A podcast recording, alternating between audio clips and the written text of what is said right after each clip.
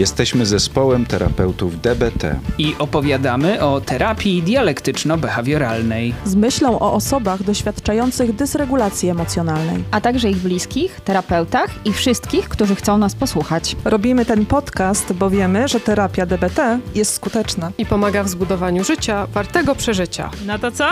Jedziemy! Witam w odcinku czwartym. Mamy już przyswojoną podstawową wiedzę o terapii dialektyczno-behawioralnej, znamy założenia tej terapii, mamy rozumienie dotyczące teorii biospołecznej i mechanizmu dysregulacji emocjonalnej, więc chyba jesteśmy wszyscy gotowi na pierwszą umiejętność. Przed, na, przed Państwem Kaja Wieczorek Socha, Grześ Mączka i Mądry Umysł. Na początek takie pytanie. Dlaczego my w ogóle zaczynamy od tej umiejętności? Tak, dobre pytanie. Można powiedzieć, że mamy dobry powód, żeby przedstawić tą umiejętność jako pierwszą w naszym podcaście. Po pierwsze, trochę dlatego, że możemy powiedzieć dosłownie, że to jest umiejętność fundamentalna, dosłownie stanowiąca fundament dla wielu innych umiejętności, których uczymy się w DBT jest punktem wyjścia dla wielu kolejnych poznawanych umiejętności. Często wręcz e, na treningu od nas pada takie hasło: A czy na pewno byłeś, byłaś w mądrym umyśle, kiedy to zrobiłaś, zrobiłaś? I gdybyśmy tego nie wyjaśnili teraz, to pewnie nawet nie wiedzielibyście o co nam chodzi. Więc rzeczywiście to jest umiejętność bazowa, pierwsza z umiejętności związanych z uważnością, o której powiemy więcej w kolejnych odcinkach a najprościej możemy ją określić jako umiejętność docierania do naszej wewnętrznej mądrości i doświadczenia i do podejmowania działań i życiowych decyzji w oparciu o tą mądrość. Jeszcze inaczej można ją określić jako połączenie naszych emocjonalnych i racjonalnych części w zręcznej syntezie. Ale rozwiniemy definicję mądrego umysłu szerzej kiedy poznamy to, czym mądry umysł nie jest.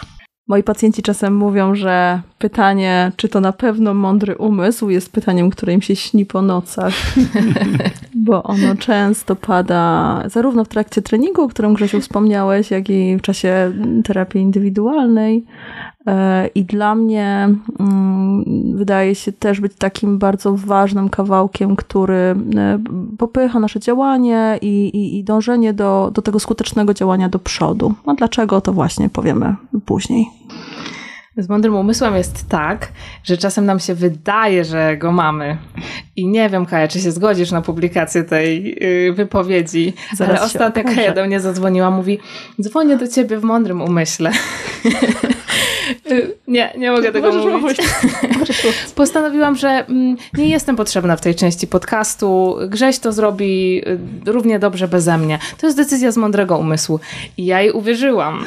Na szczęście Bartek, Gabrysia i Grześ wiedzieli, nie to, kupili tego. Że to nie było to i bardzo się cieszę, Kaja, że jesteś mm, dzisiaj Zaraz się okaże. To dopiero dzisiaj się okaże, czy to był mądry umysł, czy nie. No dobra. Powiedziałeś, Grzesiu, że Y, mądry umysł pomaga podejmować życiowe decyzje. Ja ostatnio podjęłam spontanicznie taką życiową decyzję, która jest absolutnie niezgodna z moimi wartościami.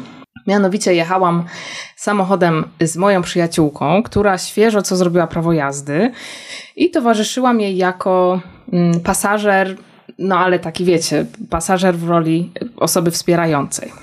Y, byłam bardzo zestresowana.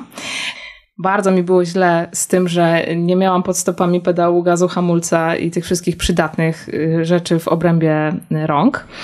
I jeszcze do tego robiłyśmy taki niezwykle trudny manewr. W Krakowie jest taka uliczka Zamojskiego, z której można wyjechać w Kamieńskiego.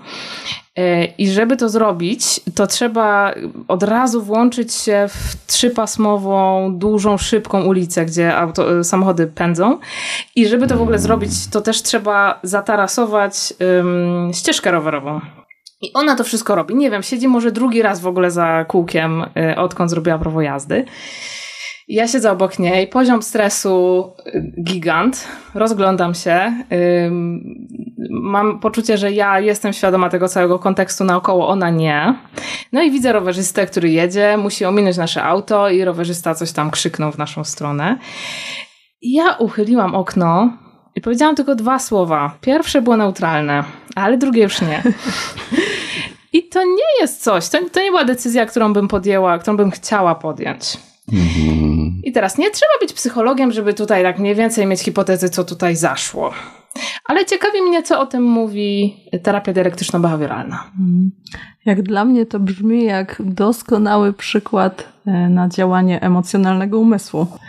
E, W Twojej opowieści możemy też usłyszeć chyba różne czynniki podatności, czyli takie rzeczy, które nam ułatwiają wejście w stan emocjonalnego umysłu. Ja czasem mówię, że to są takie, takie rzeczy, które rozładowują nasze baterie. E, To, że czułaś się niepewnie, to, że mm, wiedziałaś o tym, że twoja przyjaciółka dopiero co zrobi, zrobiła prawo jazdy, dopiero zaczyna swoją przygodę, e, to, że to była w ogóle bardzo trudna sytuacja, obiektywnie, tak na drodze. No to świetnie. To po prostu jest y, ścieżka królewska do przejścia dla emocjonalnego umysłu.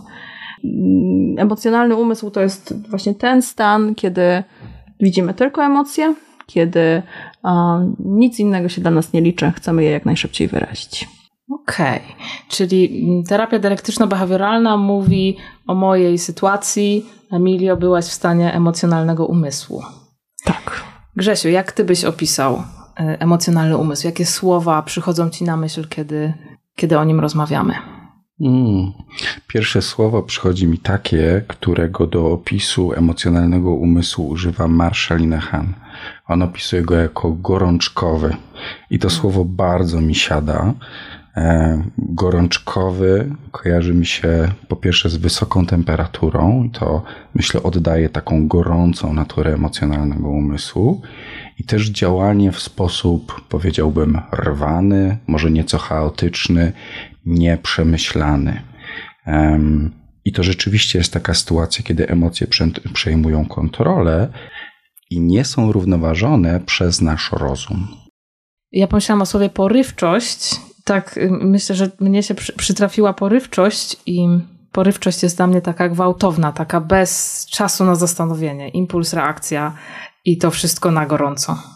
Dla mnie emocjonalny umysł jest e, zalewający.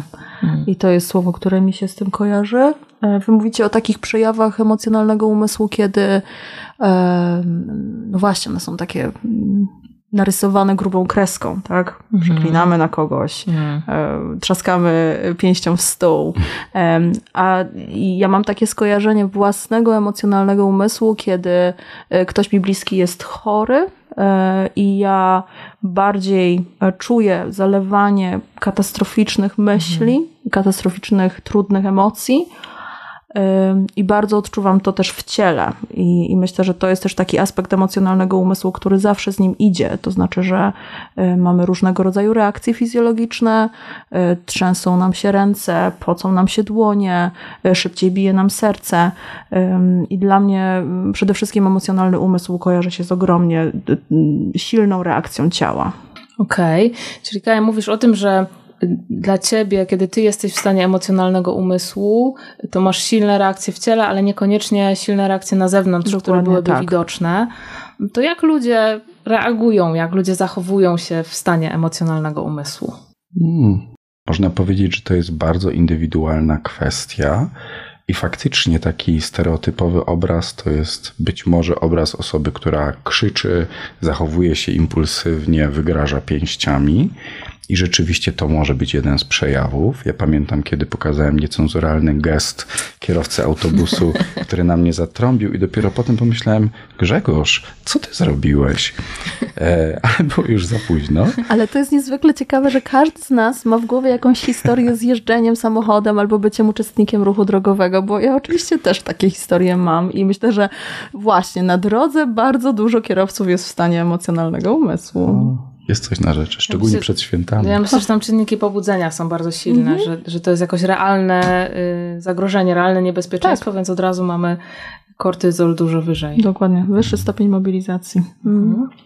A wracając do Twojego pytania, mamy też inne przejawy bycia w emocjonalnym umyśle.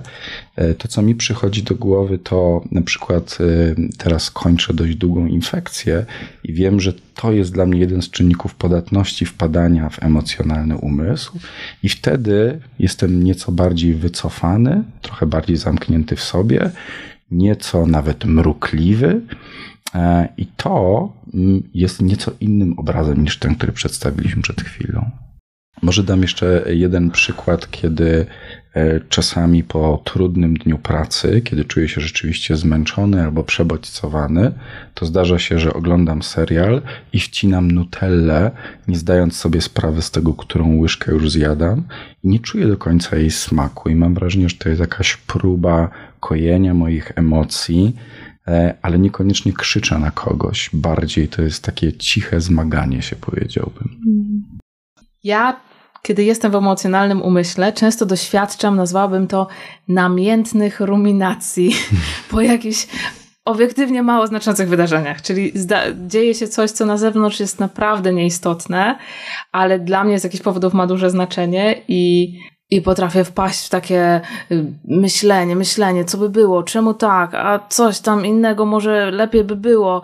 I to jest takie, to jest takie gorące, takie kłębiąco gorące się. To jest mój emocjonalny umysł na pewno. Mm, a ja pomyślałam jeszcze o tym, w jaki sposób ja sobie radzę z moim emocjonalnym umysłem i i, I to są takie sytuacje, kiedy ja obdzwaniam wielu różnych znajomych, e, wiedząc, że oni jakoś będą mogli mnie ukoić, e, że to jest mm. coś, co mnie uspokoi, e, coś, gdzie usłyszę to, czego właśnie potrzebuję. I myślę, że takie poszukiwanie ukojenia na zewnątrz to też może być często przejaw silnych emocji. Odbieram czasem te telefony. Zgadza się. I myślę, że to już jest też przejaw wychodzenia z emocjonalnego umysłu. No, myślę, że to dobra strategia ogólnie. Ja ją lubię, sprawdza mi się. No dobra, ale bo tak jak o tym opowiadamy, to można wynieść takie wrażenie, że w sumie to jest coś złego, ten emocjonalny umysł i mm, w terapii należy dążyć do tego, żeby wyrugować z siebie e, przejawy tego stanu. Dobrze to czuję? Jak, jak w psychologii, to zależy. E, nie, oczywiście, że emocjonalny umysł ma też masę pozytywnych y, form i jest nam ogromnie potrzebny i my go chcemy mieć, bo, bo emocjonalny umysł to właśnie ten umysł, który może y, wspaniale kibicować i ze świątek, kiedy gra w tenisa. I to jest, ta, to jest ten stan naszego umysłu, kiedy my po prostu czymś się autentycznie cieszymy nie będziemy patrzeć na zegarek i myśleć, ok, teraz przez 30 sekund będę wykrzykiwać iga, iga, iga. No nie, to jest coś, co jest poddane kontroli emocji e, i my chcemy tego. Myślę też o takim przykładzie jak jazda na roller coasterze, e, gdzie też po prostu się możemy cieszyć, możemy być zachwyceni, możemy być też trochę przerażeni, ale jest to taki stan, kiedy emocje po prostu mogą wziąć w górę i możemy, możemy z nich korzystać. No i też taki mój personalny, myślę, że bardzo przydaje mi się emocjonalny umysł, kiedy bawię się e, z dziećmi, kiedy potrzebuję trochę zejść do takiej dziecięcej radości, i, i że wtedy odłożyć wszystko inne na bok. Po prostu być z tymi emocjami. Dla ciebie, Grześ, jakiś przykład? Hmm. Tak, jakoś też bardzo się zgadzam z Wami, że my potrzebujemy emocji w życiu. E, I dla mnie taki przejaw emocjonalności płynący z emocjonalnego umysłu Pojawiają mi się na przykład wtedy, kiedy jestem w górach, w jakimś pięknym miejscu i dosłownie mam ochotę piszczeć e, albo mm. mówić komuś, słuchajcie, wow, widzicie to? Wow, wow, wow. I dostaję takiego pozytywnego bzika e, i nie mam potrzeby równoważyć tego byciem rozsądnym w tej chwili. Więc tak, to jest taki przejaw emocjonalnego umysłu, który jest dla mnie bardzo fajny. Powiedzieliście o takich przyjemnych sytuacjach, przyjemnych momentach, a ja też myślę, że emocjonalny umysł świetnie, żeby się pojawiał w nieprzyjemnych sytuacjach, jak na przykład wtedy, kiedy coś nam realnie zagraża i to jest dobry pomysł, żeby się przerazić i uciec. Albo wtedy, kiedy ktoś przekracza nasze granice i budzi się w nas złość i zaczynamy się z automatu bronić przed tym, więc widzę też y, dużo takich momentów trudnych, kiedy emocjonalny umysł ratuje nas i jest naszym sprzymierzeńcem. Mhm. To jakbyśmy mieli wymienić, podsumować plusy dodatnie i plusy ujemne emocjonalnego umysłu, co by to było? No, wadą emocjonalnego umysłu może być to, że może zniekształcać nasz ogląd sytuacji, szczególnie wtedy, gdy emocje są bardzo przytłaczające i w efekcie prowadzić do nieskutecznego działania. A to jest coś, nad czym my chcemy bardzo w terapii pracować, żeby nasze działanie było skuteczne. Mm, dokładnie. Z drugiej strony można sobie wyobrazić, że emocje, ich gorący charakter potrafi nam dorzucić do pieca motywacji i sprawić, że robimy rzeczy, na które nie porwalibyśmy się, gdyby nasze serce na nie mocno nie reagowało. Nie wiem, czy mogę podzielić się tym, że Kaja nie tak dawno pojechała do Szwajcarii na koncert Billie Eilish i ja no, nie mam aż tak gorącego serca dla tej artystki. Myślałem, to jest daleko. Szwajcaria nie jest jakaś mega tania. Dlaczego Kaja to robi? I możliwe, że to właśnie emocjonalny umysł pomaga jej zrobić taką rzecz. A dla wielu osób emocjonalny umysł pozwala podjąć ogromny projekt, dokonać czegoś bohaterskiego albo współczującego. Z powodu emocji czasami ludzie dokonują wielkich, wzniosłych rzeczy, bo dają im energię do działania. Bardzo polecam Ci, Grzesio, słuchanie Billie Eilish w dużych ilościach. Ja bym dodała na koniec, że mm, emocjonalny umysł jest dobry, bo jest i wszyscy go mamy. Mhm. Nie mamy wyboru mieć go lub nie mieć. Y, na pewno są sytuacje, w których bardzo nam sprzyja i takie, w których nam może nie sprzyjać, ale całościowo myślę o nim jako o bardzo dobrej części każdego z nas. Dodałbym jeszcze, że dzięki emocjom i emocjonalnemu umysłowi możemy po prostu rozpoznawać, co dla nas w życiu jest ważne, na co nasze mm. serce odpowiada, i mm. często to może stanowić dla nas rodzaj wewnętrznej busoli, jak kierować swoim życiem. Nie wiem, czy to jest bardzo trafna metafora, ale kiedy myślę o trzech stanach umysłu, to często przychodzą mi na myśl trzy stany skupienia wody. Mamy całostałe lód, który jest zimny, mamy parę wodną, która jest gorąca, no i mamy ciecz, która jakoś jest po środku. Jeśli emocjonalny umysł miałby być parą wodną, to co byłoby lodem? Pewnie zabierasz nas w kierunku racjonalnego umysłu.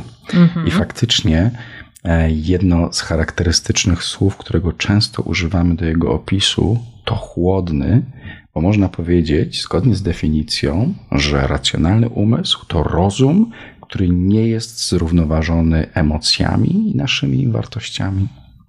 To taki stan, który jest nieco jak bardzo zaawansowany komputer.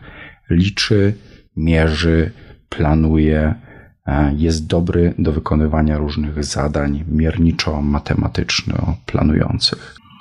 Moi pacjenci nastoletni i, w ogóle dziecięco-młodzieżowi na pewno się zgodzą, że podajemy przykład racjonalnego umysłu jako tego, który rozwiązuje zadania z matematyki, który y, musi napisać świetne wypracowanie maturalne i odnieść się do lektur i musi je wyszukać w głowie. Y, musi się wstrzelić w klucz E, I to jest ten moment, kiedy racjonalny umysł jest nam bardzo potrzebny. Tam wtedy nie możemy dać się ponieść emocjom, no chyba, że przelejemy na papier. To inny przejaw racjonalnego umysłu byłby wtedy, gdybyśmy wybierali wakacje tylko i wyłącznie kierując się ocenami na bookingu. Tylko i wyłącznie ile gwiazdek, ile ocen, mhm. ile opinii, nic więcej nas nie interesuje. Z kolei, gdybyśmy wybierali wakacje emocjonalnym umysłem, to patrzylibyśmy tylko na zdjęcia zjeżdżalni i hotelowej restauracji.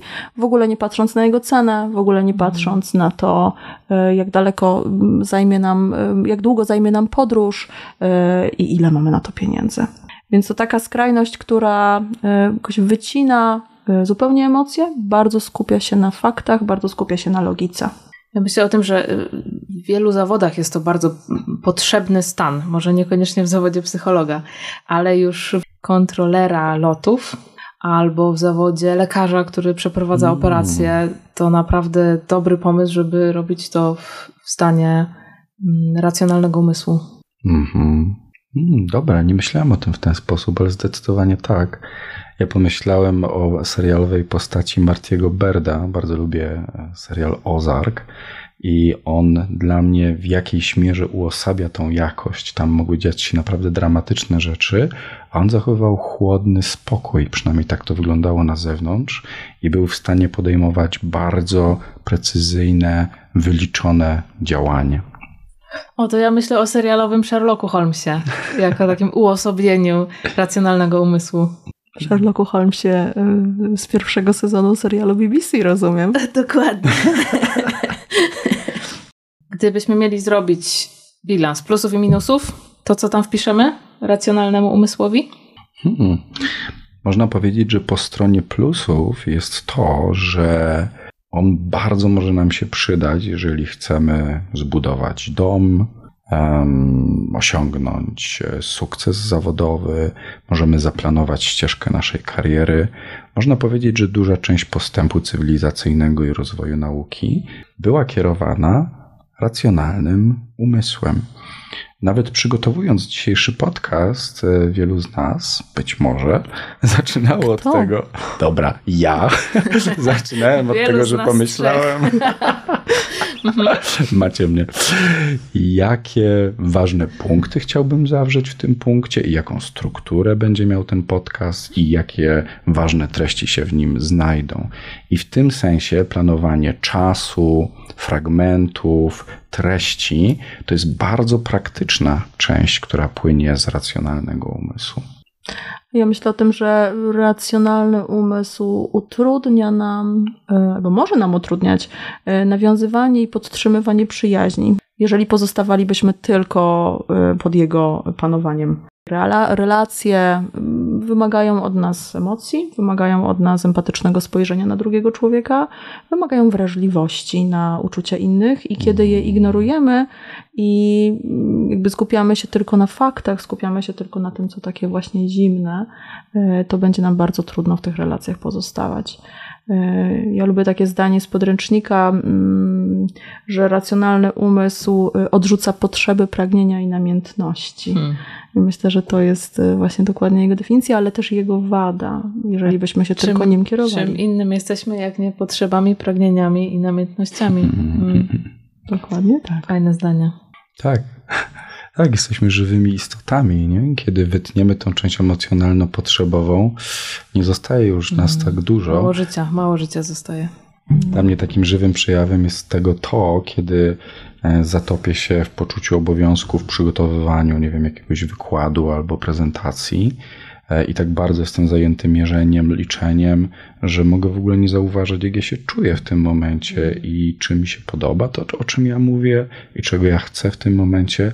Potrafię być wtedy dość zasadniczy, także wobec samego siebie i nawet trochę zaniedbywać siebie. Lubię myśleć o tym, że obydwie te części, o których już powiedzieliśmy, zarówno emocjonalny, jak i racjonalny umysł, mają swoją lokalizację w mózgu. E, i że emocjonalny umysł to jest układ limbiczny. Ty mówiłaś, Emilka, o tym, że on nas ma ratować w niektórych sytuacjach, ma być czymś takim, co wybiega w przód i skłania nas do działania, e, czasem mm, zanim jeszcze ten umysł nadąży. E, I tak właśnie działa nasz układ limbiczny. To jest taka część, która ewolucyjnie ma nas chronić przed niebezpieczeństwem. Kiedyś chroniła nas przed wężami i groźnymi pająkami, a teraz będzie reagowała nadal bardzo, bardzo szybko, wtedy, kiedy dzieje się coś, co może nam zagrażać. Z kolei racjonalny umysł to jest bardziej działanie kory czołowej. Decydowanie, podejmowanie świadomych decyzji, y, analizowanie y, i że to są obszary, które za te dwie części odpowiadają, że to nie tylko takie psychologiczne mambo jumbo, ale że możemy mówić o czymś naprawdę bardzo konkretnym w naszej głowie. Mieliśmy mówić o mądrym umyśle, mm. a od 20 minut mówicie o y, najpierw emocjonalnym umyśle y, i układzie limbicznym, potem o racjonalnym umyśle i korze przedczołowej. Y, no dobra, to, to co dalej? Ja bym powiedział, że to jest bardzo dobry punkt wyjścia do tego, żeby wrócić do tego, czym jest mądry umysł, bo w zasadzie trudno go zdefiniować bez jego przeciwwagi w postaci emocjonalnego i racjonalnego umysłu. Dopiero teraz mamy porządnie przygotowany grunt, żeby wyjaśnić jego naturę i części składowe. I w tym sensie możemy powiedzieć, że mądry umysł stanowi zręczne połączenie tego, co najlepsze w naszym racjonalnym i naszym emocjonalnym umyśle. To wyłonienie ich najlepszych jakości, a dodatkowo pogłębienie ich o coś, co możemy określić jako poznanie intuicyjne. Innymi słowy, to przykład takiej sytuacji, kiedy całość jest czymś więcej niż jedynie sumą części. Zabrałeś mi mój opis mądrego umysłu, bo ja bardzo lubię o nim myśleć, że to jest właśnie nasza intuicyjna część, że to jest, że to jest trochę tak, jakbyśmy mieli w sobie takiego naprawdę dobrego, naprawdę doskonale nas znającego przyjaciela, który jest w stanie wziąć pod uwagę nasze emocje, który jest w stanie zobaczyć fakty i który jest nam w stanie podpowiedzieć, w którą stronę z tym całym bagażem pójść. Mm, I, I, myślę sobie, że to jest coś takiego, co, co każdy z nas e, nosi i, i, i może rozwijać. Myślę o czułej przewodniczce, nie mogę przestać. A dla mnie uosobieniem mądrego umysłu y, zawsze była babcia wierzba z Pocahontas i jak kilkukrotnie poszukiwałam swojego mądrego umysłu i poszukiwałam y, jakiegoś wyobrażenia tego umysłu, to zawsze pojawia mi się babcia wierzba przed oczami. Uwielbiam.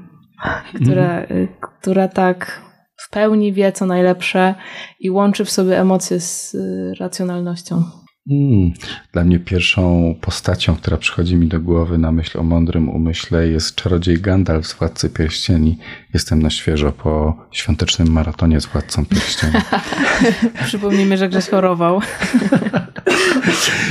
I dla mnie faktycznie Gandalf uosabia połączenie rzeczy, które pozornie wydają się sprzeczne. Równocześnie jest odważny i łagodny, serdeczny i silny, mądry i pokorny. I wydaje mi się, że to łączenie rzeczy pozornie przeciwnych także może definiować jakości, które wnosi mądry umysł, który wydaje się, że uwalnia nas od wewnętrznej konfliktowości. Jednej rzeczy jeszcze nie rozumiem.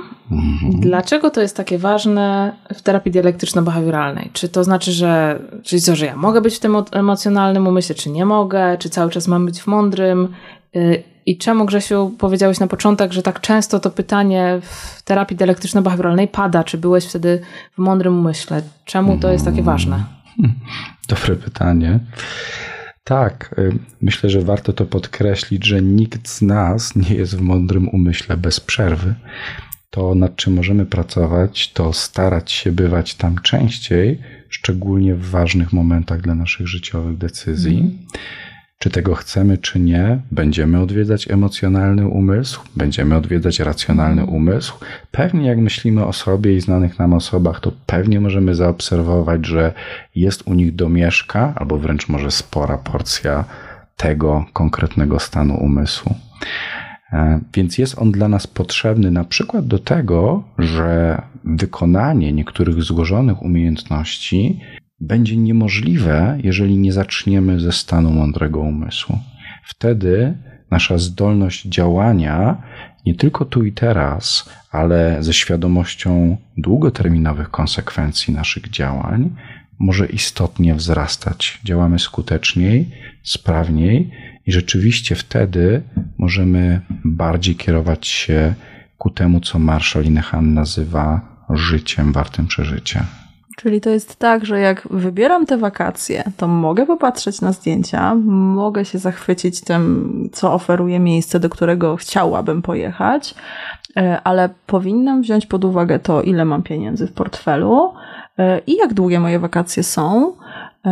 I wziąć te wszystkie części, pewnie jeszcze zapytać siebie, czego ja tak naprawdę chcę, i wtedy mamy przepis na wybieranie wakacji z mądrego umysłu. Odnosząc się do poprzedniego odcinka, mm, jeśli dysregulacja emocjonalna oddala nas od życia wartego przeżycia, y, to sięgamy do mądrego umysłu. Jednym ze sposobów osiągania życia wartego przeżycia jest poszukiwanie mądrego umysłu wtedy, kiedy to emocjonalny umysł przejmuje zbyt dużą kontrolę nad naszymi działaniami. Mm, świetnie to powiedziałaś, Emilia. Tak, ja bym powiedział, że mądry umysł przywraca nas na drogę w kierunku życia, wartego przeżycia. Że to jest powrót na właściwy kurs, na właściwy kierunek. Łapiemy wiatr w żagle do tego portu, do którego chcemy dopłynąć. Skąd wiecie, że tam jesteście? Skąd, skąd mogę wiedzieć, że Kaja na pewno jest ja już nie wiem. mądrego umysłu? Nie odpowiadam na to pytanie. Wszystkim się to zdarza. To... takie życie. Ja myślę, że krokiem w kierunku mądrego umysłu jest po pierwsze zaobserwowanie, w jakim stanie umysłu jesteśmy aktualnie. I myślę, że nawet w tych przykładach, które podaliśmy, prawda, Emilia, tak jak ty powiedziałaś o tych dwóch magicznych słowach, które padły w pobliżu ulicy Zamojskiego, a ja o moim geście, który pokazałem kierowcy autobusu, dość szybko przychodzi na szczęście refleksja, zaraz, co ja w zasadzie robię i z jakiego stanu umysłu mm. to płynie. I często to jest pierwszy krok, zdajemy sobie sprawę, w jakim stanie jest nasz umysł. Dlatego mądry umysł jest y, umiejętnością związaną z uważnością. Uważność jest punktem wyjścia do tego, żeby móc zrobić to, o czym Grześ mówi. I opierając się o swoje doświadczenie, powiedziałbym, że rozpoznaję, że jestem blisko stanu mądrego umysłu, albo wręcz nim jestem wtedy, kiedy mam poczucie, że mój umysł jest względnie świadomy. Ja widzę, co czuję, widzę, co myślę, widzę, w jakim stanie jest moje ciało, czuję, że oddycham, a nie czuję tego cały czas. Mm i widzę, że mam dostęp do myślenia w trzeźwy, klarowny sposób. Dzięki Grzesiu, że to powiedziałeś, bo dla mnie takim wyznacznikiem w ogóle poszukiwania mądrego umysłu jest właśnie przeglądanie się swoim stanom fizjologicznym. I ja traktuję swoje ciało i swoją fizjologię i te objawy jako taką mapę. Czy jestem w emocjonalnym umyśle, który, tak jak powiedziałam na początku, jest zalewający, który sprawia, że moje ciało się trzęsie czy poci, e, czy jestem w stanie mądrego umysłu, kiedy oddycham. I to bardzo chcę podkreślić i powtórzyć to, co powiedziałeś. To jest stan świadomego, głębokiego oddychania.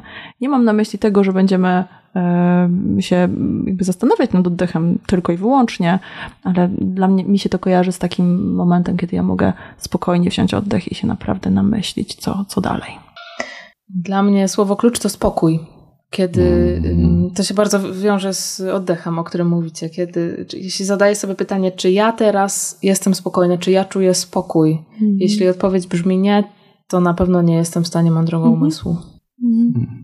Mam też piosenkę na mądry umysł. Przygotowując się do tego podcastu, do tego odcinka, przypomniałam sobie mm, pewne wydarzenie z mojego życia, kiedy podjęłam bardzo trudną i dobrą i ważną decyzję w mądrym umyśle, chociaż zarówno emocjonalny co innego podpowiadał, racjonalny jeszcze co innego podpowiadał, a mądry wybrał tą właściwą ścieżkę. I pamiętam takie uczucie takiej dumy, ale pełnej spokoju, które mnie wypełniło. Byłam wtedy znacznie młodsza i jeszcze większą miałam potrzebę takich mocnych gestów, więc wyszłam na dach, bo mieszkałam w takim mieszkaniu, w którym się wychodziło na dach i tam celebrowałam wszystkie ważne momenty. Więc wyszłam na dach i puściłam sobie piosenkę Arsonist Lullaby Hoziera i przypomniałam sobie, przygotowując się, że, y, że do tej pory czasem puszczam tę piosenkę. Jak potrzebuję hmm. się skontaktować z mądrym umysłem, to ją sobie puszczam i y, ona pozwala mi przywołać tamten stan. A zastanawiając się, czy jestem w stanie mądrego umysłu, czasem zadaję sobie to pytanie, czy, y, czy będąc w tym stanie, w którym byłam wtedy, powiedziałabym, że to jest słuszna decyzja. Mm. mm myślę, że ilustrujesz doskonale y, metaforę, jaką y, podajemy też naszym pacjentom w trakcie treningu, że poszukiwanie mądrego umysłu jest jak y, wyszukiwanie nowego kanału w radiu. Że najpierw słyszymy zakłócenia, wszystko szumi, szeleści, nie potrafimy absolutnie rozszyfrować słów piosenki, którą tam można by usłyszeć, ale w pewnym momencie wyregulujemy odbiornik, sygnał stanie się silniejszy, i w końcu nauczymy się znajdować te stacje i będziemy robić to automatycznie, będziemy mogli usłyszeć jasno słowa piosenki, a w efekcie kiedyś będziemy mogli usłyszeć tę piosenkę po prostu w sobie i sobie ją przywołać i sobie ją zaśpiewać. I to jest bardzo dobry, moim zdaniem, e, opis poszukiwania mądrego umysłu. I chcę to jeszcze raz bardzo tutaj głośno i wyraźnie powiedzieć, że każdy człowiek ma mądry umysł. Że to jest tak, że w każdym z nas szeleści to radio e, i że terapia i też terapia dialektyczno-behawioralna to jest tylko wspólne poszukiwanie e, tej właściwej stacji. Każdy z nas to ma. Tak, kiedy to mówisz, Kaja, to przypomina mi się to, o czym wspomina Marshall Linehan, że nierzadko ludzie wątpią w to, że oni mają dostęp do wewnętrznej mądrości. Często nauczyli się myśleć o sobie w tak krytyczny sposób, że myślą, no może inni tak, ale ja no na pewno nie. Mhm. I rzeczywiście perspektywa DBD jest, DBT jest taka, że absolutnie każdy z nas ma dostęp do mądrego umysłu, chociaż niekoniecznie z niego korzystał, niekoniecznie ma takie doświadczenie Trochę tak jak każdy z nas ma serce. Nawet jeżeli nie widzimy go z zewnątrz, to wiemy, że jest. I jest to umiejętność, więc potrzebujemy opanować sposób na to, żeby do niego sięgać. Mam nadzieję, że w odcinku o uważności będziecie mówić o mięśniu uważności. To jest absolutnie moje ulubione pojęcie. Rozumiem, że jest też mięsień, mięsień mądrego umysłu. Dokładnie. Mm.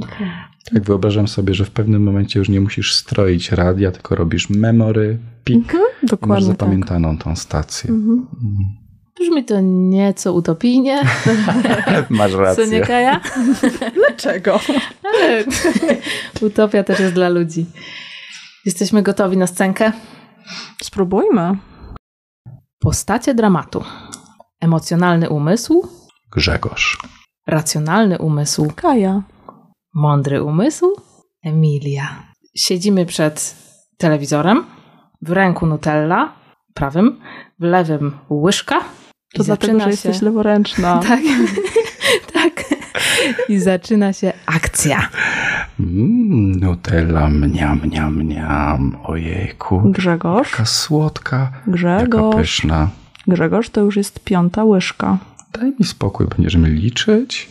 Grzegorz, to piąta łyżka, Ale ja chcę a dopiero teraz zjeść słodkiej nutelli. Miałam pyszniutka mm, nutelka. Grzegorz, nie powinieneś jeść nutelli o tej godzinie. Easy, easy, easy, easy. Ktoś tu musi przejąć dowodzenie. Y, emocjonalny. Co radzisz? Jeść nutellę. Pyszna nutella. Mm. Racjonalny, jakie masz zdanie? Odłożyć nutellę i nigdy w życiu do niej nie wracać. Wyrzucić do kosza najlepiej. Okej, okay, widzę to tak. Jedzenie nutelli sprawia mi przyjemność. Jest piątek wieczór, mogę i chcę sobie na nią pozwolić. Mogę i chcę pozwolić sobie na te kalorie, ale bez przesady. Chcę to zrobić zdrowo. To mam taką propozycję. Zjedzmy jeszcze jedną łyżkę, ale zróbmy to uważnie, z pełną świadomością tego, co robimy, tego, jaki smak ma Nutella i jak bardzo jest pyszna, a następnie odłóżmy słoik wysoko na półkę. Co wy na to? Dobrze. W porządku. Kurtyna. Docieranie do mądrego umysłu jest umiejętnością DBT, którą można i warto ćwiczyć i praktykować. Jeśli chcielibyście poćwiczyć, popraktykować z nami, to zapraszamy do tego, żeby wysłuchać dwóch ćwiczeń przygotowanych przez Kaję i przez Grzesia.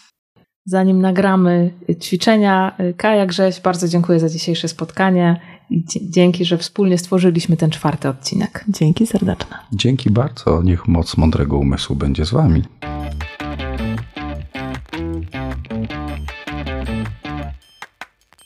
Jesteśmy zespołem terapeutów DBT i opowiadamy o terapii dialektyczno-behawioralnej z myślą o osobach doświadczających dysregulacji emocjonalnej, a także ich bliskich, terapeutach i wszystkich, którzy chcą nas posłuchać. Robimy ten podcast, bo wiemy, że terapia DBT jest skuteczna i pomaga w zbudowaniu życia wartego przeżycia.